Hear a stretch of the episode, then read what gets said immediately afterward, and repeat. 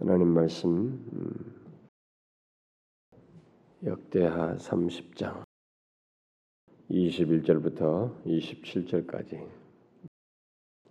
한 절씩 어, 교독을 하도록 합시다. 21절부터 27절 예루살렘에 모인 이스라엘 자손이 크게 즐거워하며 7일 동안 무교절을 지켰고 레위 사람들과 제사장들은 날마다 여호와를 칭송하며 큰 소리 나는 악기를 울려 여호와를 찬양하였으며 이스기야는 여호와를 섬기는 일에 동달은 이와 같이 절기 7일 동안에 무리가 먹으며 화목제를 드리고 그 열조의 하나님 여호와께 감사하였더라. 온 회가 다시 7일 지키기로 결의하고 이에 또 7일을 즐거이 지켜더라. 유다 왕 히스기야가 수송아지 일천과 양 일천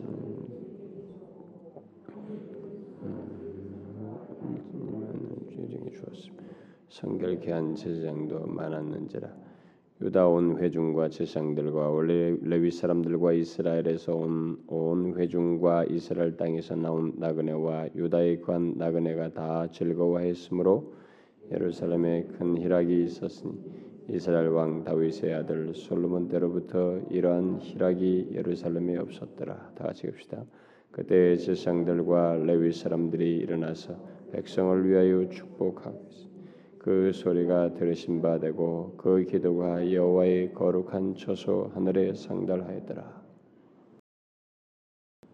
우리가 그 앞 시간에 이 지금 연초부터 우리가 이 히스기야를 통한 영적인 각성을 조금 전에 제가 기도했다시피 우리에게 어떤 성경에 나와 있는 정보를 알기 위함이 아니고 성경에 있었던 하나님께서 주의 백성들 가운데 자신을 성결케 나온 그들에게 실제로 은혜로 임하셨던 것 바로 그런 은혜를 갈망하면서 우리가 아, 지금 이 내용들을 어, 살피고 있는데 음, 아, 제가 아, 정말 바라기는 그렇습니다. 여러분들이나 저나 하나님께 정말 더 의탁하는 마음이 있으면 좋겠어요.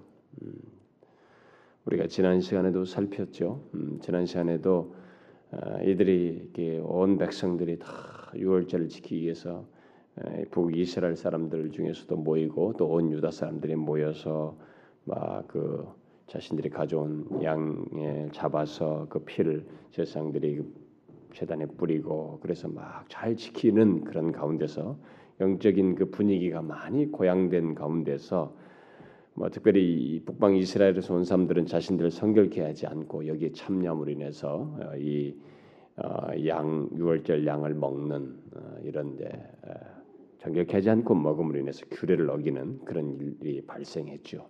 참 그것은 전체가 좋은 분위기였지만 이런 가운데서 부득불하게 어, 본의 아니게 이게 뜻하지 않게 막 이렇게 발생된 어, 장면이었죠. 네, 바로 그런 상황에서 예, 히스기야가 하나님께 비록 우리들이 그랬을지라도 주님께서 선하신 하나님께서 용서해 주시고 은혜를 베풀어 달라고 하는 그런 기도를 한 것에 대해서 하나님이 들으시는 그 내용을 살펴보았습니다.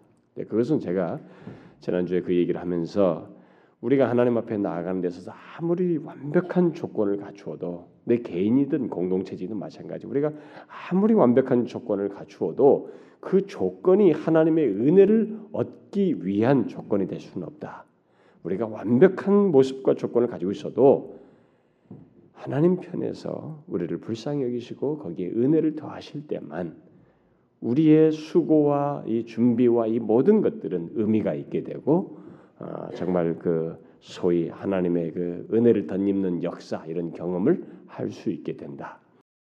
그래서 우리들이 종종 우리가 무엇 무엇을 하면 하나님께서 은혜를 주신다라고 하는 이런 어, 논리를 많이 예, 취하면서 종종 율법적인 태도를 취하지만 그건 좀 위험하죠. 율법적인 태 우리가 우리의 수고 때문에 하나님께서 뭘 주시는 건 아니에요. 항상 우리가 완벽한 조건을 갖추어도 거기에 은혜를 주시고 안 주시고는 것은 하나님이에요.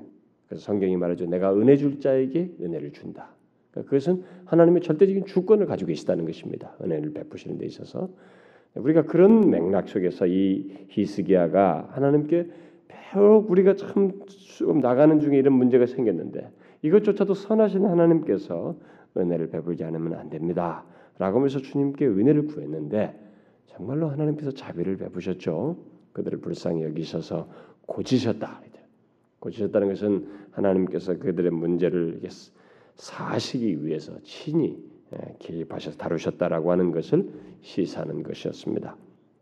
자, 그렇게 유월절을 지킨 다음에 계속되는 이제 내용이 오늘 본문 내용인데 이 내용을 보게 되면 예루살렘에 모인 이 이스라엘 자손들이 자손이 크게 즐거워하면서 7일 동안 무교절을 지키는 것을 보게 됩니다. 우리는 그들이 이 무교절을 구체적으로 어떻게 지켰는지를 본문에서 보게 됩니다. 그런데 여기서 우리가 주목할 내용은 그들이 그 무교절을 온통 감동 속에서 그야말로 하나님이 그들 가운데 임하셔서 은혜를 베풀고 계시는 것을 벌써 이렇게 그걸 용납하시고 사시는 가운데서 하나님께서 그들을 이렇게 은혜를 베푸시는 장면이 그들 가운데 임재하셔서 은혜를 베푸시는 장면이 있는데 바로 이런 하나님의 은혜 속에서 온통 이들이 감격하고 감동하는 감동 속에서 이 무교절을 지키는 것을 보게 됩니다. 이것은 어, 영적 각성의 어떤 현장과 모습을 말해준다고 할 수도 있어요. 오늘 읽은 내용은 달리 말하면은 영적 각성이 일어나게 될 때 어떤 일이 있게 되는지를 우리가 볼 수 있는 어떤 내용들이라고 할 수 있습니다. 영적 각성이 있을 때 보통 어떤 모습들, 어떤 일들이 그 무리들 가운데 있게 되는지를 우리가 여기서 이렇게 비추어서 볼 수가 있습니다. 자, 그러면 구체적으로 어, 그들이 이 무교절을 어떻게 지키고 그 그들이 예, 그런 하나님 감동 속에서 영적 각성이 일어나는 일때 그들이 어떤 어, 일들이 그들 가운데 있게 됐는지 예, 그것을 몇 가지 이렇게 쭉 본문을 통해서 살펴봅시다. 제일 먼저 그들은 많은 재물들을 화목제로 드렸습니다.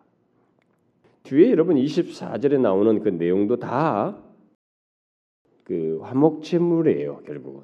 어, 이 화목제물은 하나님께 드리고 그 피와 기름을 드리고 고기는 백성들에게 돌려주는 것입니다. 백성들이 함께 먹는 그래서 그렇게 그렇게 하나님께 드리고 먹도록 하기 위해서 이만큼 내놓은 것이에요. 결국.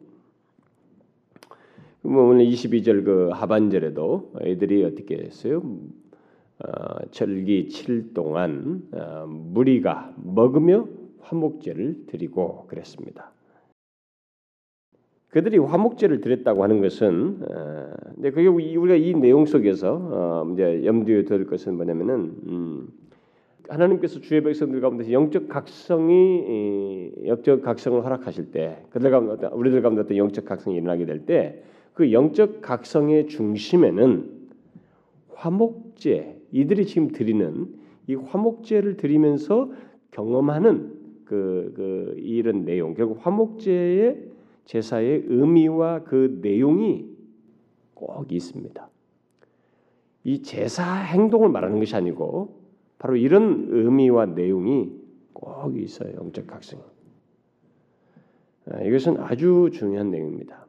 영적 각성이 일어날 때마다 이 성경이 기록된 역사 구약에서부터도 그런 것이 있지만은 구약에서는 다분히 그것이 그들의 상징적인 행동이었고 미래 장차 예수 그리스도 안에서 있게 될 것들을 다 예표적으로 하는 행동들이었지만은 결국 그 이후로도 마찬가지 신약 시대도 마찬가지고 그들이 모든 영적 각성이 일어날 때그 영적 각성의 중심에는 바로 이 화목제사의 중심의 그 의미의 핵심인 예수 그리스도가 항상 있어요.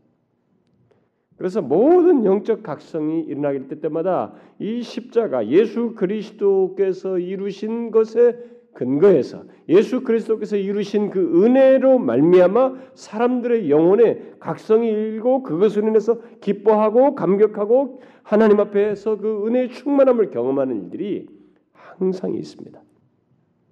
이 장면은 바로 그런 것을 어, 보여주는 것이라고 말할 수 있어요. 이들이 화목제를 드렸다고 하는 것은 자신들을 어, 하나님께서 용납하여 주시고 또 이 화목하게 하신 것을 어, 또 화목하게 하실 것을 믿고 구하였다는 말입니다. 화목제사를 드렸다는 것은 물론 이것은 구약에서 이 모든 희생 제사를 화목 제사를 드릴 때의 그 내용에는 그들이 추, 그림자적으로 암시적으로 알았다, 상징적으로 알았다 치더라도 그 내용 자체는 예수 그리스도 안에서 있게 될 것을 믿고 하는 것입니다. 제가 누누이 얘기하지만은 여러분 구약에서 이 모든 것은 그럴 때만 의미가 있어요. 그것에 대한 믿음과 그것에 대한 의지함이 없이는 모든 희생 제사는 의미가 없습니다. 또 이들이 제물을 하나님 앞에 바치면서 그것을 함께 7일 동안 먹습니다. 이 제물을 드리고 이제 계속 그 제사를 그 남는 제물을 가지고 자기가 바치고 그, 그 제상이 할당 제상이 제상이 떼는 부분이 있고 나머지 또 자신의 돌려주는 몫이 있어요. 그것을 같이 먹게 되는데 이런 행동은 그들이 예수 그리스도 안에서 하나님과 교제한 또 그와 화해하게 되었다는 것 또 그의 은혜로 화평을 누리게 되었다는 것을 뜻합니다. 그래서 결국 이 영적 각성이 일어날 때는 예수 그리스도로 말미암은 하나님과의 교통의 회복, 예수 그리스도로 말미암은 화평의 누림, 자신들이 이전에 경험하지 못한 하나님과의 친밀함, 하나님과 교통의 이 풍성함을 경험하는 것이 항상 그 중심에 있어요. 이것도 예외가 아닙니다. 뭐 여러분 뭐 어느 장면에서는 다 볼 수 있어요. 영적 각성에 대한 내용에는 항상 그것이 중심에 있습니다. 근데 어떤 제사의 행동 자체가 아니에요. 제사를 통해서 있는 그 희생 제사의 의미인 예수 그리스도가 그 중심에 있습니다. 그래서 영적 각성이 날 때마다 항상 그들의 메시지 속에 십자가가 예수 그리스도가 핵심이에요. 제가 이 영국에서 그 18세기 영적 각성에 대한 그 어, 어, 논문을 쓸 때에 그 그 공통점 그들이 가지고 있던 메시지의 공통점을 이게 좀 썼는데 그 중에 그들이 바로 바로 이것이 있었어요 십자가 justification 칭의 이것이 그들의 영적 각성이 날 때마다 아주 중요한 메시지였습니다. 이것은 마찬가지예요. 뭐, 모든 영적 각성의 그 중심에는 예수 그리스도가 있습니다. 그분의 우리를 하나님과 화목하게 하신 예수 그리스도가 중심에 있어요. 바로 이들은 그것을 지금 경험하는 것입니다. 그걸 지금 누리고 있는 것이에요. 우리가 아까 좀 전에 말했지만 24절에 있는 모든 내용들도 다 같은 화목제의 제물을 이들이 계속 이어서 어, 먹고 누리는 장면인데 얼마나 이것이 풍성해요. 얼마나 많이 드리는지 모르겠습니다. 그래서 제사장과 백성들이 이 많은 제물을 같이 공유하면서 이게 뭐예요? 단순히 음식을 많이 먹는다는 게 아니에요. 그만큼 교통의 풍성함이 있다는 거예요. 그 시간 동안 계속적으로 먹으면서 하나님과 교통한다는 것이죠. 어, 화목제사의 그 의미를 풍성히 누리게 되는 것을 시사하는 것입니다. 그래서 화목제사의 특징은 여호와의 단에 피를 뿌리고 어, 바친 제물을 하나님께서 그의 백성들에게 도로 주어서 먹게 하심으로써 하나님과 화목하여 교제하는 것을 나타내는 음, 그게 바로 핵심적인 의미예요. 그러니까 그들이 이것을 마음껏 즐기고 있는 이렇게 풍성한 것을 많은 양을 놓고 마음껏 즐기고 있는 것입니다. 이것은 어, 화목제 화목제사에 참여한 자들이 누리는 특권이고 축복입니다. 이 같은 특권과 축복은 결국 예수 그리스도 안에 있는 자들은 모두 소유하는 것입니다. 여기는 이들은 여기에 화목제사에 참여하는 자들이 그걸 누리지만 이제 예수 그리스도 화목 제물이 되신 예수 그리스도 안에 있는 주의 백성들은 결국 예수 그리스도를 믿는 자는 모두 이 특권을 누리게 됩니다. 특권과 이 복을 소유한 소유한 자라고 할 수 있어요. 그래서 그 어, 바울이 로마서 5장 1절에서도 우리가 믿음으로 어렵다 하심을 얻었은즉 우리 주 예수 그리스도로 말미암아 하나님으로 더불어 화평을 누리자 이렇게 한 것입니다. 본문에서 피로 하나님과 화목하게 된 자는 그 짐승의 고기를 먹으면서 하나님과 화목하게 되고 또 교제할 뿐만 아니라 참여한 다른 사람들과도 교제하며 그 복을 누리게 되는데 바로 그와 그, 바로 그것을 그리스도인들은 예수 그리스도로 말미암아서 누리게 되는 것이죠. 우리가 그렇게 희생 제사를 드리는 것이 아니고 믿음으로 말미암아 예수 그리스도를 믿는 그 예수 그리스도 안에서 그런 말미암아서 우리가 이것을 누리게 되는 것입니다. 그래서 예수 그리스도는 요한에서 2장에서 말한 것처럼 우리 죄를 위한 화목 제물이시. 그래서 우리는 그런 말미암아 하나님과 화목하게 되었고 그와 교제하게 되었으며 하나님과 함께 화평을 누릴 수 있게 됐습니다. 그래서 영적인 각성이 일어날 때 바로 그 화평을 누리게 하나님과 화목하게 된 것, 예수 그리스도로 누리게 된 그 십자가로 말미암아 있게 된 것을 사람들이 생생하게 풍성하게 그것을 재발견하고 그것을 깨닫고 감격하면서 누려요. 그걸 누리는 것입니다. 이렇게. 이들이 교제하면서 풍성히 누리듯이 그 은혜를 풍성하게 경험하는 일이 있게 됩니다. 그런데 이제 안타까운 것은 여기서 한 가지 언급해야 될 사실이 그거예요. 이 본문 사람들처럼 하나님과 화목하게 된 것을 기뻐하며 생생하게 경험하는 일 이것이 이게 사실상 어, 하나님의 백성된 자들에게는 정말 항상 누릴 수 있도록 하나님이 허락하신 축복이에요. 이건 특권입니다.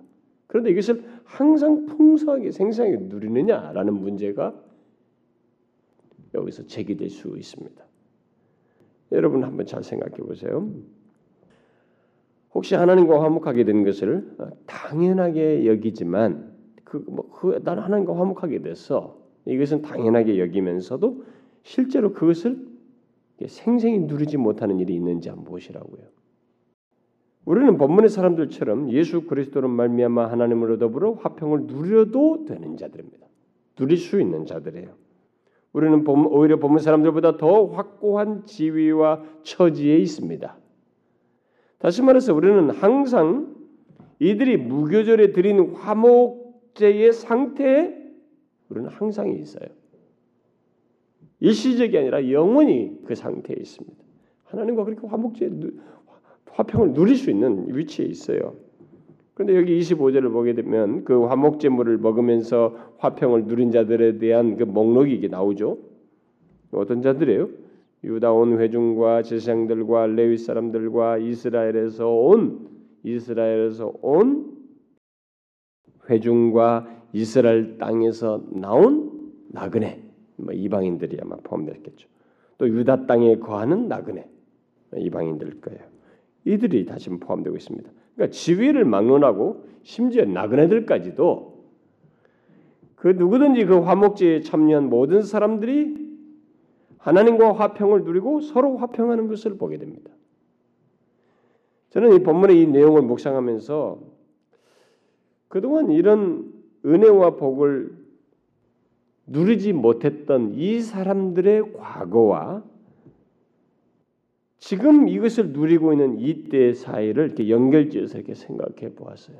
그 이들은 사실 하나님은 오래전부터 화목제를 이들이 드릴 수 있게 했었습니다. 언제든지 그리고 화목제를 통해서 음, 다시 화목제를 통해서 지금과 같은 은혜를 계속 그 모든 절기를 통해서든지 말 이렇게 계속 지금과 같이 그 은혜를 어, 누릴 수 있도록 약속하셨고 또 그렇게 실행해 오셨어요. 그러나 그들은 풍성히 이것을 못 누렸습니다. 못 누리다가 지금 누리고 있는 것이에요. 누릴 수 있는 사람들이었는데 못 누렸어요. 왜 못 누렸어요? 우상숭배 아니라고. 거짓된 화평을 구하니라고. 이 이전에 아버지 왕에서부터 히스기야 이전 왕들이 이들이 오랜 세월 동안에 우상 숭배하면서 거짓 화평을 구하면서 그것으로 만족했어요. 그것이 참된 화평인 양 그렇게 했던 것입니다. 그러나 여기 보세요. 하나님께서 그들에게 은혜로 다가오셔서 히스기야 왕을 통해서 역사하실 때 그래서 스스로 성결케 하며 하나님께 화목제를 드리면서 자신들의 죄를 인정하고 동시에 하나님과의 화평을 구할 때 어떤 일이 있게 되었어요. 그야말로 하나님으로 더불어 화평을 누릴 수 있게 됐습니다. 그것도 풍성하게. 저는 이와 같은 일이 오늘날 우리들에게도 있지 않은가 이렇게 생각해 보요. 우리는 근본적으로 하나님과 화평하게 된 자입니다. 오늘날 예수 믿는 사람들은 그럼에도 그 화평을 못 누리는 사람들이 있어요. 또 못 누리는 모습을 우리가 일시적으로 갖기도 합니다. 그래서 바울이 어, 로마서 5장에서 그리스도로 말미암아 하나님으로 더불어 화평을 누리자 이렇게 말을 한 것입니다. 그러니까 그 사실을 상기시키는 거예요. 우리는 화평을 누릴 수 있는 사람들이다라고 하는 것을 로마의 성도들에게 상기시키고 있는 것입니다. 그런데 우리 현실을 보게 되면 이것이 상기시킬 필요가 있는 그런 모습과 상태를 갖기도 해요. 이 사람들이 항상 언제든지 화목제물 화목 제사를 드리면서 그런 누릴 수 있는데도 불구하고 못 누리는 일이 있었던 것처럼 물론 개인적으로 누렸겠지만 집단적으로 못 누린 음, 집단적으로는 드물었던 거죠. 어떤 집단적으로든 교회적으로 전체적으로든 이것이 그런 현실이 우리에게 존재합니다. 그러나 우리가 이, 여기서 분명히 예, 유념할 사실이 있어요. 우리 그리스도인들은 여기 이스라엘 백성들이 무교절에 화목제를 드리고 그 고기를 먹으며 화평을 누렸던 것처럼 그것을 항상 누릴 수 있는 위치와 관계 속에 있습니다. 여러분들이 이것을 가볍게 여기거나 이걸 지식적으로 여기고 이걸 못 누리면은 하나님의 백성이면서도 이런 경험을 하지 못한 딴 상태의 다른 모습으로 머물러 있는 것이나 다를 바 없어요. 참 그러면 우리는 비참해지는 것입니다. 그럼 잘 생각해 보세요. 이게 얼마나 하나님 백성에게서 참 복된 특권이고 어, 축복이에요. 그런데 우리가 이걸 못 누린다, 못 누린다고 생각해 보시라고요. 개인적으로는 많이 누릴 수도 있어요. 근데 특별히 저는 제가 오늘 이, 이 히스기야의 말씀을 통해서 공동체적인 내용을 주로 많이 다루는데 공동체적으로 우리가 이렇게 함께 이들이 이렇게 함께 누렸던 것처럼 이렇게 못 누린다고 생각해 보세요. 얼마나 우리가 참 이 지상에서 누릴 수 있는 최고의 것들을 못 누린 것이잖아요. 그렇죠? 그러니까 예수 믿으면서 왜 기쁨이라는 것이 없느냐? 왜 기쁨이라는 것이 우리에게 경험되지 않느냐 하면은 바로 이런 것들을 못 누리기 때문에 우리에게 누리도록 보장됐고 허락된 것조차도 우리들이 소홀히 여기든 어떤 이유로든 못 누리고 있기 때문에 그런 일이 생깁니다. 이들처럼 공동체적으로 함께 누리는 것은 하나님께서 우리 가운데 역사하심으로써 있게 돼요. 물론 그뭐 개인적으로 다 누릴 수 있지만 이렇게 공동체로 할 때는 정말 하나님께서 이들에게 은혜로 임하실 때 있게 됩니다. 바로 그런 면에서 우리는 하나님께 구할 필요가 있어요. 제가 아까 그 얘기한 것입니다. 기도 시간에 우리가 이걸 정말 잊지 않고 같이 구할 수 있어야 됩니다. 여러분 우리 신앙에는 어떤 방향성은 분명해야 되거든요. 중간에 우리들의 생각이 감정이 이렇게 요동칠 수 있겠으나 우리가 추구하고 나가야 할 방향, 우리에게 제시된 길, 하나님께서 계시를 통해서 말해준 말을 우리가 따르는 것에 대해서는 좀 선명해야 돼요. 여러분 세상은 우리가 지금까지 살아온 것 못지않게 앞으로도 우리 생각을 혼란시키고 우리 마음의 감정을 요동시킬 그런 사건과 문제는 수도 없이 일어날 거예요 앞으로도. 그런데 중요한 것은 우리는 그래도 이런 백성이란 말이에요. 하나님과 화평을 누릴 수 있는 사람이란 말입니다. 세상에 상관없이 하나님의 그 하나님으로 더불어 이렇게 풍성하게 누릴 수 있는 그런 지위와 신분을 가진 사람들이란 말이에요. 그래서 우리는 그걸 구할 필요가 있습니다. 우리의 상태에 대해서 그것을 영적 대각성으로 부르든 뭐 갱신으로 부르든 부흥으로 부르든 우리는 그것이 있기를 구해야 돼요. 개인적으로 누리는 것을 넘어서서 우리 공동체가 우리 조국교회 전체가 하나님과 화평을 누리며 기뻐할 수 있기를 구해야 합니다. 특별히 저는 우리 공동체 안에서 그런 일이 있기를 구해요. 여러분 그것을 구하자고요. 영적 각성이 있을 때는 바로 이게 있어요. 여러분과 제가 설명하고 말하는 것으로는 그, 그 그런 가운데서도 은혜가 되지만은 그것을 비교할 수 없는 우리 전체 그리스도 안에서 이 은혜의 풍성함, 하나님과 갖게 된 이 관계와 하나님 안에서 누리게 된 은혜와 복이 얼마나 큰지로 인한 큰지를 깨달으면서 우리가 정말 말할 수 없는 기쁨과 감격을 경험하게 됩니다. 바로 이 장면이에요. 여러분 정작 우리가 사모할 게 그것 아닙니까? 참 요즘은 예수 믿는 사람들이 예수 믿기 어려워지는 어려워 어려워진다는 말을 스스로 하는 중에 뭐 우리가 볼 때 스스로 하는데 그게 달리 어려워서가 아니고 이 세상이 이 하나님보다 더 재미있어 보이는 것들이 너무 많아요. 응? 그 유혹거리들이 너무 많기 때문에 다른 데서 재미를 너무 많이 보다 보니까 이 변색된 재미 때문에 이 하나님 안에서의 기쁨이라는 거예요. 이 재미하고는 비교가 안 되는 이 기쁨을 과소평가해요. 없어도 그만인 것처럼 생각하는 경향이 있어요. 너무 안타까워요. 어쨌든 우리 시대가 대리 만족할 요소들이 너무 많은 가운데서 바꾸치기 하고 있다 보니까 너무 희소해졌어요. 이런 은혜가. 누구든지 이런 계시를 아는 자, 깨닫는 자는 같이 구할 수 있기를 바랍니다. 예? 이것을 구할 수 있으면 좋겠어요. 그다음 이, 이들이 화목제와 함, 예, 화목제사와 함께 그 보내는 이 6월 무교절에 어, 떤 일이 예, 예, 있게 있다고 지금 기록하고 있죠. 그 다음에 다른 말로 하면 영적 각성이 있게 되어 또 어떤 일이 있다고 말하고 있습니까? 그 22절 하반절에 그 열조의 하나님 여호와께 감사하였다. 뭐 이게 무교절과 함께 지키면서 이들이 뭐 감사한 게 이게 뭐 대더 대수롭냐? 뭐 이게 무슨 영적 각성이 있길 때 일어나는 일 중에 하나이냐? 여러분 이렇게 말할지 모르지만 여러분 우리가 항상 감사하게 돼요. 근데요 감사가 먼 공동체가 모든 사람이 감사하면서 하나님께로 확 마음을 열고 향하는 것은 아, 이건 정말 은혜가 임하는 가운데서 있는 일이에요. 그 22절 하반절에 그 열조의 하나님께 감사했다. 원래 이 화목제는요, 음, 항상 하나님께 감사하는 것이 내포되어 있습니다. 화목제사에는 예, 그래서 화목제사에서 그 제사장들은 피를 뿌리고 기름을 태우면서 자신들과 하나님 사이의 관계를 확인하고 고백함과 동시에 백성들과 하나님 사이의 관계를 확인하고 고백함과 동시에 자신들의 죄악과 연약함 또한 고백함으로써 하나님의 은혜를 구하고 또 하나님께서 자신들에게 자비를 베푸실 것을 또 베푸신 것과 지금 베푸시고 있고 또 베푸실 것을 믿고 감사하는 내용이 내포되어 있어요. 그이 화목 제사 안에는 그런 믿음이 내포되어 있습니다. 심지어 자신들의 그 소망과 갈망을 하나님께 말하고 구하는 그런 내용을 내포해요.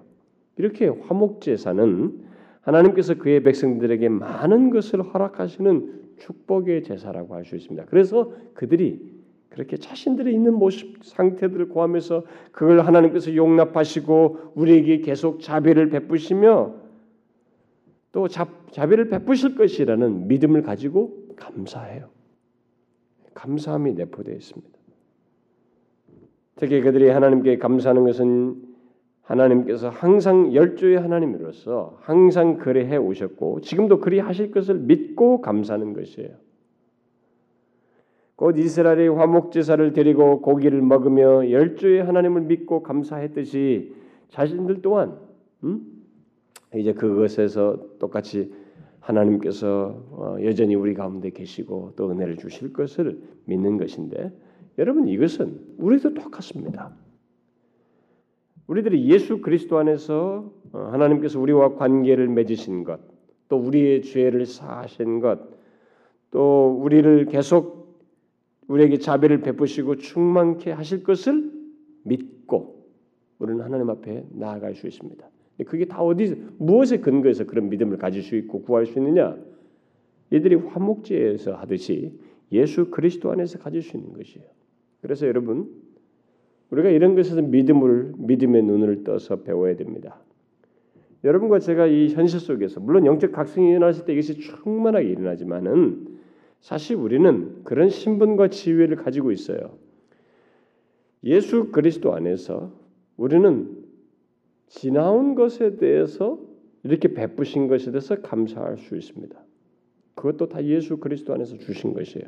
그리고 현재 내게 자비를 베푸신 것도 예수 그리스도 안에서 주신 것이어서 감사할 수 있습니다. 그런데요, 여기에 전부가 아니고 우리는 예수 그리스도 안에서 미래에 주실 것을 우리에게 은혜로 임하시고 계속 복을 더하실 것을 믿고 구할 수 있습니다. 그게 다 어디서 가능하고 그렇게 해도 되느냐면 예수 그리스도 때문이에요. 이들의 화목 제사는 바로 그런 의미를 시사하는 것입니다. 우리는 예수 그리스도 안에서 그렇게 무한대로 하나님을 의탁, 하나님을 붙들고 구할 수 있습니다. 그런데 그것을 생생하게 경험하고 있는 것이에요. 지금 이들이 그들이 마음으로 정말로 이것이 사실인 것을 조금도 의심 없이 모두가 경험적으로 감사하면서 경험하는 일이에요. 이렇게 막 모두 온 공동체가 그래서 이런 면에서 우리가 부흥을 갈망해야 되는 것입니다. 영적 갈망을 구해야 되는 것이에요. 변색된 부흥론 때문에 우리가 이런 것들을 구하지 않습니다. 사람이 많아지는 것이 부흥이라고 다 말하고 있기 때문에 이 용어가 다 그렇게 오용되고 있기 때문에 이런 것에 대한 갈망이 없어졌어요. 그냥 부흥을 구한다면 빨리 상황 바뀌지고 회복되고 뭐 상황이 좀 좋아지는 것을 부흥을 구하는 것으로 생각하는데 사실 아니에요, 여러분. 그건 다 결과예요. 부흥에 대한 결과들. 그래서 우리는 바로 이렇게 온 공동체가 우리 예수 그리스도 안에서 베푸셨고 베푸시고 계신 하나님 또 우리를 더 복되게 하실 하나님 백성들을 충만케 하실 그 하나님을 믿고 감사하시오. 여기에 조금도 의심할 것이 없어요. 여러분 예수님도 그러셨잖아요. 나사로가 나오지도 않았는데 그렇게 하실 것을 믿고 감사하잖아요. 하나님께 그런 것은 다 여러분 우리에게 보여준 모범이에요. 우리는 예수 그리스도 안에서 그렇게 구할 수 있는 것입니다. 우리가 그렇게 감사할 수 있는 것은 바로 그런 예수 그리스도의 그런 위치와 지위에 있기 때문입니다. 여러분은 이것을 믿음으로 이해할 수 있으셔야 됩니다. 아마 여러분 중에 많은 사람들은 감사하면은 꼭 결과물을 치고 감사하는 것에 익숙해 있을 거예요. 그래서 범사에 감사하다는 것도 잘 이해가 안 될 수도 있습니다. 그런데 그것은요 예수 그리스도 안에서요. 여러분 그 구절의 배경은 그렇게 감사할 수 있는 위치에 있는 그리스도인에게 하는 얘기예요. 데살로니가전서 그, 그 말씀도 바로 그 근거에서 하는 것입니다. 그러니까 여러분과 제가 무엇인가를 미래에 있을 일도 하나님 예수 그리스도 안에서 감사하면서 구할 수 있어요. 근데 여러분 우리가 잘 보시면은 사람이 감사치 않을 때와 음? 어, 기쁨으로 감사할 때 어, 그런 모습이 우리들에게 있죠. 음, 경험적으로 보면 네, 감사하지 않을 때와 기쁨으로 감사할 때를 우리가 비교해 보면 전자는 어떻습니까? 우리가 분명히 아까 말한 것처럼 이렇게 감사할 수 있는 지위에 있는데도 불구하고 실제 경험상에서 우리가 감사가 없을 때는 어떤 상태예요? 하나님과 우리 사이 관계가 문제가 생겨서 그래. 하나님이 뭐 변색된 변질됐습니까? 그건 아니에요. 우리가 하나님께 감사치 않고 감사가 없는 것은 개인적으로 보면은 우리들이 영혼이 메말라서 그렇죠. 공동체적으로 말하자면은 공동체가 영적으로 낮은 상태에 있어서 그런 것입니다. 영적으로 바른 상태에 있지 않아서 그렇죠. 반면에 기쁨으로 감사할 때는 개인적으로든 교회적으로든 하나님의 그 감동하심과 자비가 충만한 가운데서 이들처럼 예수 그리스도 안에 있게 된 이 영광과 복됨과 은혜를 기억함으로써 우리가 그렇게 감사를 할 수 있게 되죠. 그래서 여러분 우리 자신의 개인적으로든 교회적으로든 마찬가지예요. 참 저도 이런 부분에서 너무 이 결격 사유를 가지고 있는 것을 봐요. 제 자신에게서도 교회적으로든 교회 리더십을 발휘한 데서도 그렇고 내 개인적인 삶에서도 그렇습니다. 물론 개인은 좀 덜한 것 같아요. 오히려 저는 개인은 좀것 같은데 교회적으로 그래요. 여러분 감사가 없으면요. 그것은 그 사람의 상태가 바로 그렇다는 것입니다. 감사가 없다는 것은 예수 그리스도 안에서 얻게 된 은혜와 그 위치와 복을 어, 정말 못 보고 있고 영원히 못 볼 만큼 메말라 있다는 것이. 여러분 감사는 아주 중요한 척도입니다. 감사가 충만한 때는 그만큼 그들이 영적으로 충만해 있는 것이에요. 그만 제 모습을 가진 것이죠. 예수 그리스도 안의 은혜의 풍성함을 그들이 발견하고 누리고 있는 것이죠. 여러분 한번 잘 보세요 자신들을. 여러분들의 삶 속에서 하나님께 대한 그 감사가 있습니까? 미래가 오지 않았지만 지금까지도 해오신 하나님께 감사하고 지금도 나와 함께 계신 하나님을 보면서 예수 그리스도 안에서 흔들릴 수 없는 지위와 로마서 8장에서 말한 그 관계의 근거에서 하나님께 감사할 수 있는가라는 거예요. 그런가요? 한번 보시라고요. 그건 아주 중요한 척도예요. 여러분 이 부분에 대해서 우리가 믿음으로 반응할 수 있기를 바래요. 하나님께 감사할 수 있기 원합니다. 우리 공동체가 하나님께 감사할 수 있기를 원해요. 제 자신에게도 외치는 소리입니다. 저도 불만이 많아요. 왜 하나님 이게 안 됩니까? 뭐가 어떤 이런 게 있다. 그러면 그 말 할 때 하나님은 반응하실 말씀이 있어요. 그럼 지금까지는 뭔데? 지금 너희들의 위치는 뭐고 너희들의 상태는 뭔데? 그게 그래서 우리가 하나님께서 우리 가운데 은혜를 베푸셔서 이 참 부족한 우리들의 이 메마른 심령을 임하셔서 충만케 해 주시는 영적 각성의 필요를 느끼게 되는 것입니다. 바로 이런 모습 때문에 저 개인적으로 그렇습니다. 하나님께서 우리에게 주신 은혜를 감사하고 지금도 베푸시는 은혜에 감사하고 또 앞으로 베푸실 하나님께 감사할 수 있기를 바래요. 저와 여러분 모두가 그러기를 바랍니다. 그래서 여러분 입속에요 감사보다 지적과 비판과 불만과 원망이 많으면 그 사람은 아무리 바른 생각을 가지고 있어도 내 개인적인 경험도 마찬가지. 그 사람의 상태는 메말른 것입니다. 곤고해 있는 것입니다. 감사가 없는 것은 그래요. 이들은 은혜가 충만하니까 과거에 감사가 없던 사람들이었어요. 그 이전 시대는 그랬잖아요. 그 보세요. 지금은 먼 회중이 하나님께 감사하고 있지 않습니까? 그다음 무교절에 그들에게 있었던 것, 곧 영적 각성이 있게 될 때 그들에게 있었던 또 다른 일이 음, 뒤에서 기록되죠. 음, 아, 그 내용이 또 앞에 21절에 아, 언급되고 있는데 그게 뭐예요? 레위 사람들과 제사장들이 날마다 여호와를 칭송하며 큰 소리 나는 악기를 울려서 여호와를 찬양하였다는 것입니다. 이것은 이스라엘 백성들이 단순히 찬양 행위를 했다는 것을 말하지 않습니다. 그 같은 행동은 그들이 마침내 지금 하나님이 하나님 자신을 기뻐해서 하는 것이에요. 지금 이 장면은 이들의 변화를 생각하게 되면 아스 당시와 비교해 볼 때 이들은 지금 하나님을 기뻐해서 이렇게 찬송하고 있는 것입니다. 그들이 여호와를 칭송하고 여호와를 찬양했다는 것은 바로 그런 의미였어요. 이스라엘 백성들이 하나님으로 더불어 화평을 누리고 있을 때 그들은 자신들에게 자비를 베푸시는 하나님이 기쁨이 되었던 것입니다. 그래서 그를 칭송하며 찬양하고 있는 것이에요. 여러분 여러분의 찬양을 한번 보세요. 이 감사와 같은 맥락이 있습니다만은 여러분의 찬양이 그러한지를 보세요. 우리들의 찬양이 그러합니까? 우리의 찬송은 기교보다 화음보다도 하나님을 기뻐하는 것이어야 합니다. 하나님을 하나님이 기뻐서 그를 찬송하는 것이어야 합니다. 이왕이면 화음도 있고 음악의 아름다움도 살아나면 더 좋습니다. 참 여러분 알다시피 음악이라고 하는 것의 이 매력은 처음부터 성경에도 나오면서 인간이 발달하면서 나옵니다만은 이런 것들은 하나님이 주신 일반 은혜의 영역들이에요. 이왕이면 그런 것 가운데서 하면 더 좋죠. 가끔 화음을 넣으면 좋을 수도 있어요. 근데 로이존스 목사가 화음 넣으면서 정작 본 성경 이 찬송 가사의 감동을 못 받는 것을 설교에서 지적한 사실이 있어요. 로이존스 목사가 그러니까 그런 사람들이 꼭 있었던 거예요. 그 가끔 제가 영국에서 예배 드릴 때 보면 화음을 자연스럽게 쫙 넣는 사람들이 있습니다. 전체 찬송하는데 근데 그때 화음을 넣으려면 아무래도 이 콩나물 대가를 봐야 되거든요. 예? 가사를 보긴 하지만 그걸 막 본다고요. 놓친다 이거죠. 모르겠어 합창하면서 이왕이면 그렇게 하면 더 좋죠.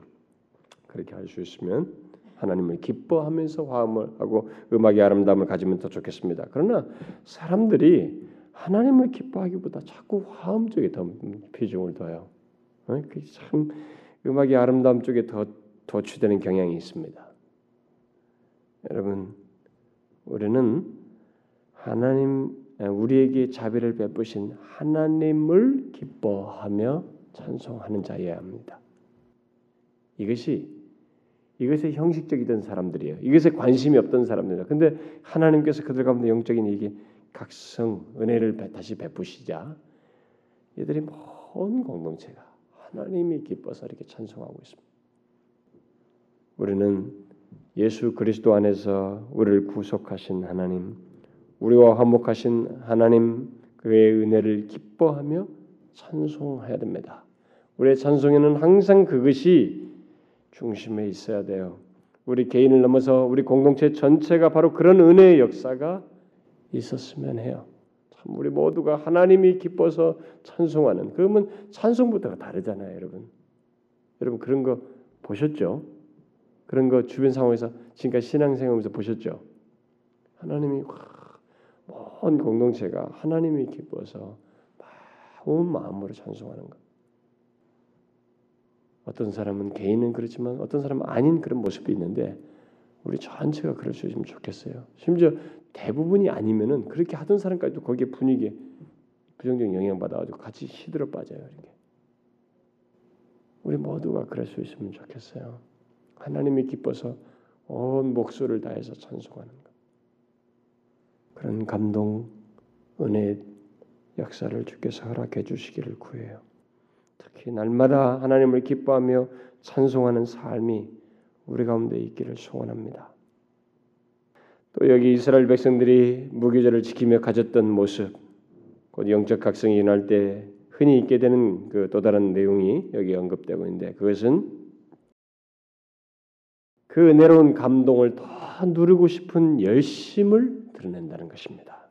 23절을 보면 온 회가 곧 모든 사람들이 다시 7일을 지키기로 결의하고 그 7일을 즐거이 지킨 것을 보게 됩니다. 그들이 7일 동안 한 것은 특별한 게 아니었어요. 옛날부터 자신들이 해온 것이었습니다. 특별히 새로운 이벤트나 어떤 엔터테인먼트가 있었던 것이 아닙니다. 오늘날처럼 특별한 볼거리와 흥미거리를 그 집회 속에서 만든 것이 보여준 것이 아니었어요. 그저 옛날부터 해오던 것이었어요. 그런데 거기에 하나님의 임재가 있고 그 하나님의 감동하심을 따라서 모두가 그 맛을 보니까 하나님의 은혜의 맛에 도취되니까 그들이 모두 거기에 아, 이 은혜를 더 유지하고 싶었던 것이에요. 그래서 우리 시대에 필요한 게 바로 이것입니다. 사람들이 이런 것이 없다 보니까 대리 만족할 우리를 기분 좋게 할 흥미거리를 줄 무엇을 우리들이 자꾸 만들지만은 사실 이전부터 해오던 걸 똑같이 하더라도 하나님 찬송 하나님의 찬송을 계속 부르고 하나님의 말씀을 단순하게 순서가 달라지지 않고 부르고 그 예배를 드리더라도 그 가운데서 하나님이 우리 가운데 은혜 주시는 것 속에 우리가 감동하면서 하나님이 이 순간이 더 있었으면 좋겠어요. 어찌나 이 말씀이 달콤한지요. 이 예배가 이렇게 감격스러운지요 하는 그런 감동이 우리 가운데 있어야 돼요, 정말. 이제 이 시대가 필요로 합니다. 우리 옛 시대에 그래 했습니다. 여러분들에게 자꾸 제가 옛날 얘기하니까 무슨 나는 뭐더 많이 생 우리 권사님도 다 계시고 그러지만은 경험이 있으실 거 아니겠어요. 어쨌든 시간상으로 우리가 많이 달라진 시대에 살고 있어요. 제가 어렸을 때 그런 걸 봤단 말이에요. 안 갔어요. 응? 그 가만히 깔고 막 그 텐트 보면서 야외에서 집회하는데 사람들이 안 갔다고. 응? 그 부흥회를 하면 외부에서 오는 그 지역 교회들이 모여서 같이 그냥 그 어디서 누가 왔다 그러면 부흥회를 참여했는데 사람들이 안 갔다고요. 더 듣고 싶어 했고. 그게 제 어린 시절이었어요. 바로 이들이에요. 여러분도 그런 경험이 있을 거 아니에요?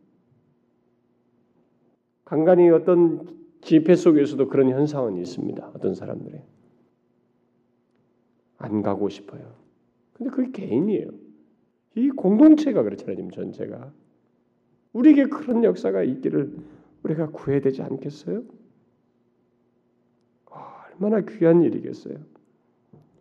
계속 해오던 일이 그 절기 시간을 그냥 그 계속 해오던 것인데 하나님의 은혜가 임하니까 충만하니까 그것을 더 갖고 싶어 했던 것입니다. 아마도 이들은 이 절기를 끝내고 흩어지게 되면 더 이상 이 같은 은혜의 시간을 계속 못 누릴 것에 대한 아쉬움과 계속 그 시간을 더 갖고 싶은 열심에 의해서 더 연장했던 것 같습니다. 그러나 여러분 우리가 여기서 한 가지 좀 파악을 해야 될 내용은 이들이 이렇게 했던 결정했던 때가 2월 달이거든요. 2월 달은 추수할 시기예요. 한참 추수할 시기입니다. 그야말로 먼 곳에서 왔고 또 돌아갈 시간도 생각해야 되고 또 돌아가서 누적된 일도 해야 되고 뭐 이런 것들 생각하고 특별히 추수해야 할 때이기 때문에 속히 돌아가서 해야 할 마음이 이게 분주함이 일어날 수도 있어요 마음에. 그런데도 그들은 속히 돌아가려고 하지 않았습니다. 왜요? 아, 참 이게 비밀이에요. 그들이 해야 할 일상적인 일과 먹고 사는 문제와 오늘날로 말하면은 돈과 사업보다도 하나님의 은혜가 더 귀하고 달콤한 것을 맛보았기 때문에 그래요. 이 세상 일보다도 여호와의 전에서 갖는 이 시간이 너무나 달콤하고 귀하기 때문에 더 갖고 싶었던 것입니다. 그래서 제가 종종 얘기하는 것이에요. 기독교는 하나님의 모든 진리는 체험적이에요. 절대 이론적이지 않습니다.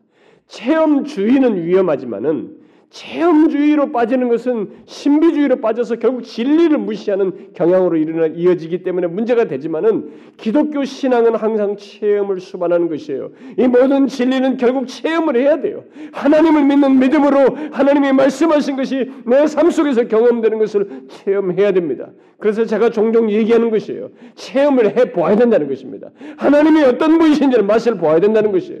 그것을 조금이라도 맛을 보면 달라진다는 것이에요. 우리가 그것을 모르기 때문에 너무 자기중심적이고 조금 뭐 열심히 내는 거 시간 내는 것도 아까운 줄 알고 세상 일은 그렇게 열심히면서도 주님 나오는 것을 2차적으로 오는 거야. 남는 시간으로 오고 말이죠. 정성 없이 나오는 일이 생겨. 그게 다 뭔가 하나님을 모르는 것인데 그 모른다는 말 속에는 체험적으로 모르기 때문에 그래요. 그분의 은혜를 알면 나를 위해서 십자가를 지신 아들 안에서 주신 은혜가 얼마나 큰지를 알게 되면 그리스도의 십자가의 은혜와 그 사랑의 깊이를 조금이라도 경험적으로 안다면 알게 되면 사람은 달라져요. 요즘은 기독교가 이렇게 자꾸 스타디를 자꾸 많이 해요. 스타디가 저는 공부 성경 공부하는 거 좋아해요. 항상 강조하는 사람이기 때문에. 근데 스타디만 하지. 그걸 갈망하고 발견된 여기서 뽑은 것 자기가 기록한 그 내용이 자신에게서 경험되기를 갈망하는 체험적인 신앙이 되기를 갈망하는 갈망과 간구는 없어졌어요. 제가 볼 때도 제가 옛날에 초기 목사 때 집회 다닐 때 보면 그런 사람들이 있었어요. 그런 갈망을 가진 사람들. 이제는 그런 사람도 별로 적어졌어요. 그런 체험을 갈망하는 사람 적어졌습니다. 확실히. 그 벌써 몇 년 사이에요. 10년밖에 안 지났는데. 10몇 년 지났는데. 확실히 없어졌어요. 그러니까 가면 갈수록 우리가 이지적으로 흘러가는 거예요. 자꾸 성경이 뭐라고 말했다. 그 뒤에 한답시고 말 받아 쓰고 노트는 하는데 그 내용이 자신의 삶 속에서 생생하게 경험되기를 갈망하는 체험적인 신앙을 갈망하면서 하나님 앞에 구하는 일은 이상스럽게 더뎌졌어요. 그러니까 머리만 커진 것입니다. 다 판단자가 된 것이에요. 이 사람들이 어떤 사람들이에요? 옛날에 그 이사에서 1장에서 말한 것처럼 이 말장 1장에서 말한 것 같은 모습이 있었잖아요. 절기와 월삭을 지키고 뭐 7일 만에 가 뭐 이런 그런 것다 치루하고 실하고 형식적으로 지냈던 사람들입니다. 형식적으로 지냈다는 것은 지루하게 지냈다는 말. 안식일 하, 이 안식일에 또 이거 또 돌아왔네. 겨우 간 거예요. 지루했다는 것이. 그러던 자들이 이렇게 바뀌었습니다. 얼마나 놀랍습니까? 우리들에게도 우리 조국교 안에도 이런 일이 있기를 소원합니다. 하나님께서 다시 한번 우리 조국 교회를 그렇게 해주셨으면 좋겠어요. 옛날에 그랬던 걸 제가 기억하고 있기 때문에 저는 그것을 생생하게 본 사람이고 저도 경험적으로 그것을 경험한 사람이기 때문에 정말로 그래 줬으면 좋겠어요. 다시 한번 형식적으로 교회를 다니거나 예배를 지루하게 여기는 사람들이 분명히 이 시대는 많아졌어요. 하나님의 말씀을 달게 여기지 않는 하나님 말씀이 달다는 말이 무슨 말인지 모르는 사람들이 많습니다. 어쩌다가 이제서 어떤 사람이 그렇죠. 어떤 사람들이 아이고 그게 무슨 말인지 알겠어요. 그렇게 말씀이 단지요. 어쩌다 그런 사람들이 나와요. 혹시 여러분들 중에도 어느새 예배가 형식적으로 흘러가고 하나님의 말씀의 달콤함을 잃어버린 그런 모습을 가지고 있지는 않습니까? 잘 보세요, 여러분. 어느새 여러분들 중에 그런 사람 없어요? 하나님의 말씀이 달콤하기는커녕 이제는 뭐 너무 익숙해 있고 항상 그게 그거 같고 더 이상 기대와 소망도 없는 그런 거 아니 없습니까? 제가 호주에서 사역할 때 아마 초기라서 그랬는지도 몰라요. 저한테 초기에 좀 사람들이 막 말씀 때문에 힘들었지만 그 중에 어떤 사람들 몇 사람이 저한테 그래. 목사님 이 시리즈 다음 주 다음 주가 어떻게 될지 그게 기대돼요. 설교 끝나고 나서 헤어지면서 그랬어요 저한테. 아, 정말 다음 주는 어떤 말씀이 여기 연결될지 그게 기대가 된다. 그러면서 일주일 보내는 거예요. 여러분 하나님의 말씀이 달콤해요. 예배가 하나님과의 그 만남이라는 것 때문에 기쁘고 기대가 됩니까? 어느새 우리들이 그런 걸 잃어버리고 있지 않아요? 저는 우리 교회 성도들이 어느새 이 말씀의 이 풍요 속에서 우리는 참 말씀을 많이 하잖아요. 전혀 이게 달콤하지가 않은 거예요.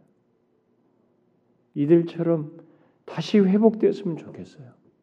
이들이 얼마나 바쁜 시기예요 지금 추석인데. 그런데도 더 연장하면서 아, 이 은혜 놓치고 싶지 않다. 우리에게도 그런 역사가 다시 회복되는 역사가 있으면 좋겠어요. 우리가 지금 구하는 것이 뭡니까? 연초부터 설렘 모습을 구하는 게 뭐예요? 우리 이런 것이 있기를 구하는 거 아니겠어요?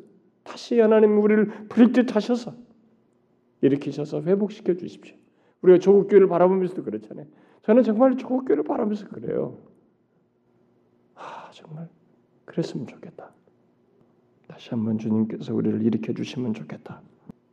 그래서 하나님의 하나님으로 인한 행복을 아셔야 됩니다. 여러분들이 정말 맛을 보셔야 돼요. 맛보기 전에는 제가 말해봐야 소용이 없어요.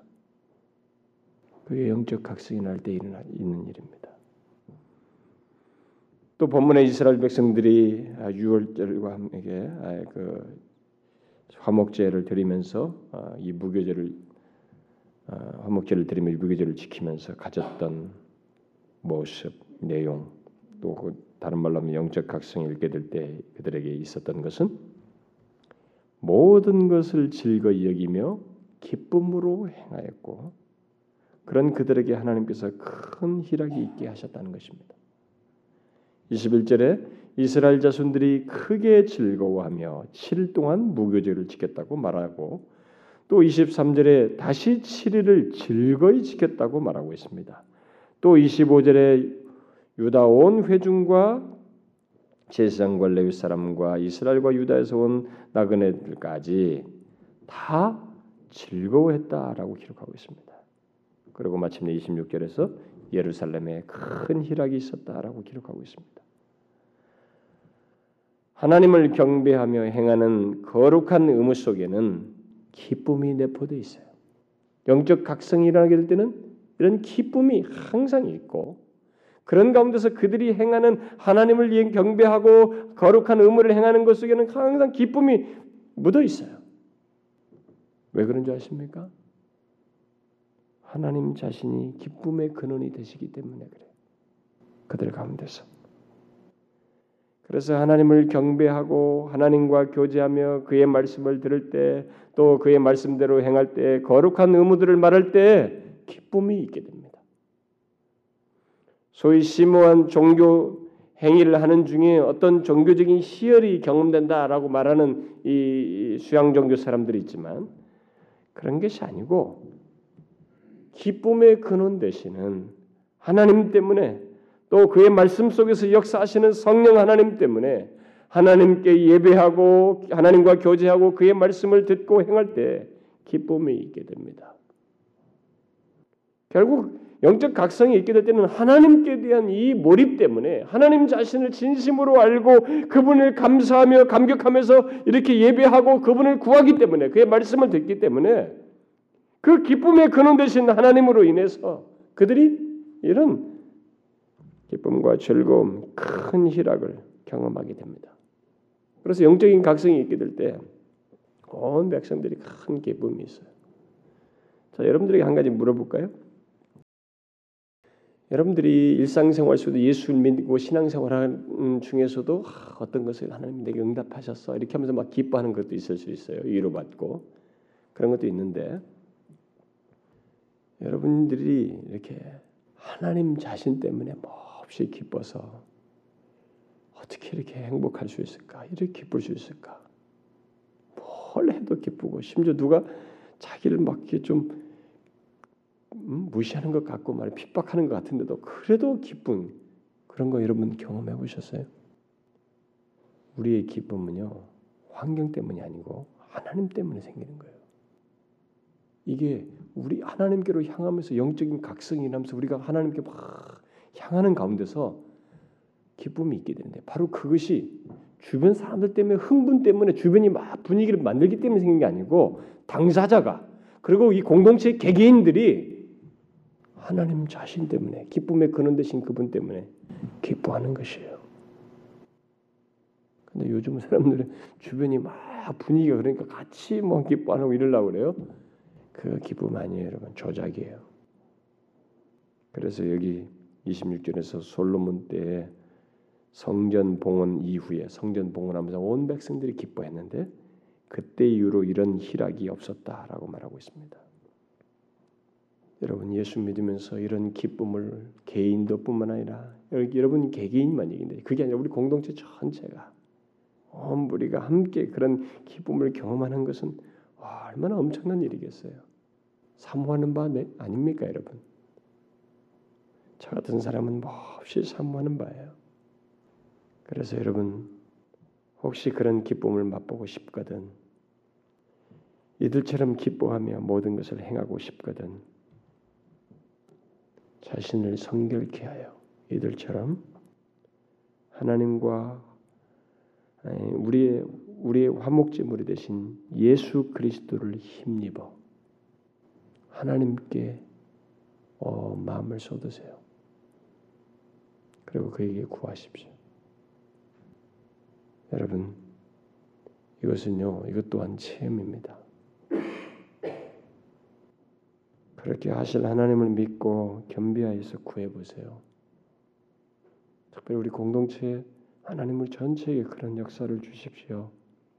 주의 임재 가운데서 하나님 자신 때문에 기뻐하는 이런 일이 있게 해주십시오. 여러분 구하세요. 저는 우리 안에서 그런 기쁨이 충만하길 바랍니다.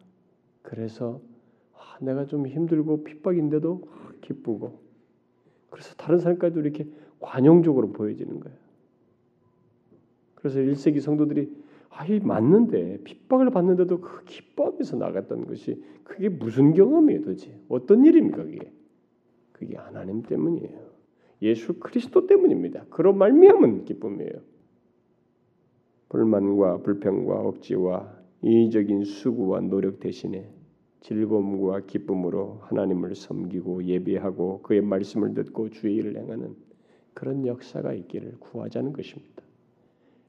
우리는 감사함으로 구할 수 있어요. 이것을 예수 그리스도 때문에 우리는 예수 그리스도 안에서 이런 것들이 다 보장된 사람들이기 때문에 구할 수 있단 말입니다. 그것이 하나님께서 이 백성들 가운데 함께 하셨어요. 영적 각성이 있게 될 때에 있었습니다. 이제 마지막으로 한 가지를 덧붙이면 이스라엘 백성들이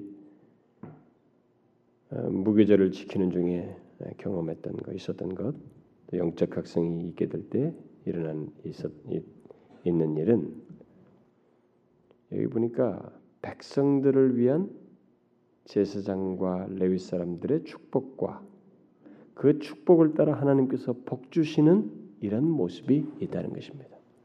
이게 여러분 억지로 뭘 하는 거다고요. 항상 습관적으로 의무적으로 하는 거 말고 제사장과 레위인들이 기쁨으로 축복하고 그 축복을 하나님께서 다 들으시고 그 축복을 따라서 복 주시는 이런 놀라운 역사. 그래서 영적 각성이 있게 될 때 하나님의 복 주심이 있어요. 뭐 물질이 보도 뭐 이런 것은 이차적이라도 그들 가운데 하나님이 함께 하셔서 복을 주시고 있다는 것을 경험하는 일이 있게 됩니다. 그리고 여기 27절에 그걸 얘기하잖아요. 제장들과 레위 사람들이 일어나서 백성을 위하여 축복하였으니 그 소리가 들으신 바 되고 그 기도가 여호와의 거룩한 처소 하늘에 상달하였다. 왜 이런 기록을 합니까? 이게 바로 하나님께서 그의 백성들 가운데 은혜를 주신 가운데서 영적 각성이 있을 때 일어나는 일이에요. 근데 여기서 이 제사장은 특별히 그들에게 민수기 6장 같은 거 보면 이 축복하는 직책을 그들이 맡았죠. 그들은 백성들을 위해서 축복하게 됐습니다. 근데 여기서 지금 이 같은 행동은 어, 제사장들이 하나님의 입 역할을 하는 것입니다. 한편에서는 하나님의 입이 되어서 백성들을 축복하는 것이고 동시에 백성들의 입이 되어서 하나님께 이들에게 있을 축복을 전달하는 일이에요. 그래서 이 제사장들의 축복은 뭐 성경에서도 어, 할 것을 말했지만은 그런 면에서 아주 중요한 의미를 가졌던 것입니다. 그래서 성경에 보면은 이런 것이 쭉 있죠. 그래서 신약에도 사도 바울도 축복을 합니다. 끝날 때 축도 하죠. 우리가 거기서 지금 축도를 인용하고 있습니다. 그래서 여러분 제가 옛날에는 축도도 할 때 하나님의 뭐뭐뭐 하심이 함께 계실지어다 이렇게 했었어요. 여기 오래 있는 분들은 잘 알죠. 근데 제가 요즘은 있을지어다 그대로 하죠. 그냥 성경을 인용하고 싶어서 그래요. 그렇게 해도 되지만 왜냐하면 이것은 내가 하는 것이 아니고 내가 하는 게 아니고 하나님이 하나님의 입이 되어서 그냥 저는 전달할 뿐이기 때문에 백성들에게 전달하고 하나님께 전달하는 그 기능을 대표적으로 제가 지금 해야 되고 여러분들도 할 수 있어요 서로 사이에서도 할 수 있겠으나 제가 회중 가운데서 할 때는 그런 하나님의 입이 되고 백성의 입이 되는 일을 하기 때문에 그냥 그것을 그대로 전달하기 위해서입니다. 외국 사람들은 영어인대로 그대로 be with you 이렇게 말해요. 그대로입니다. 우리는 이제 좀 달리 하고 있는데 그 그런 문제 가지고 통합 측에서는 막 다퉜죠. 장로교 통합 측에서는 목사가 뭔데 거기도 있을지어다 그러냐고 축원합니다라고 해야 된다. 그 가지고 총에서 자기 아니 무슨 장로들과 목사들 다퉜습니다. 그래가지고 축원합니다라고 바꿨어요. 그 바보 같은 짓이에요. 그 목사가 하는 게 아니고 목사를 사용해서 할 뿐이에요. 단지 그는 기능 역할하는 것입니다. 하나님의 입이 되고 백성의 입이 되는 것이. 그러니까 인간적인 교만의 차원에서 그런 걸 가불론바가 하다 보니까 그런 추태까지 한국 교회에 생긴 거예요. 그것은 전달하는 것이에요. 이들에게 그런 일이 있었던 것입니다. 그래서 하나님 백성 공동체에 이로 인해서 축복받는 일이 있게 되는 거예요. 얼마나 놀라워요 이런 자. 요즘 우리들은 이 축복받는 것 자체를 너무 중시하다 보니까 막 그 그냥 축복을 받고 축도를 하고 막 이런 일이 있는데 여러분 제가 옛날에 이 얘기 들었어요. 여기 옛날에 그 미국 캠프에 미국 사람들도 예배 하다가 축도할 때는 머리를 들이민 나오더라고. 그게 에피소드래요.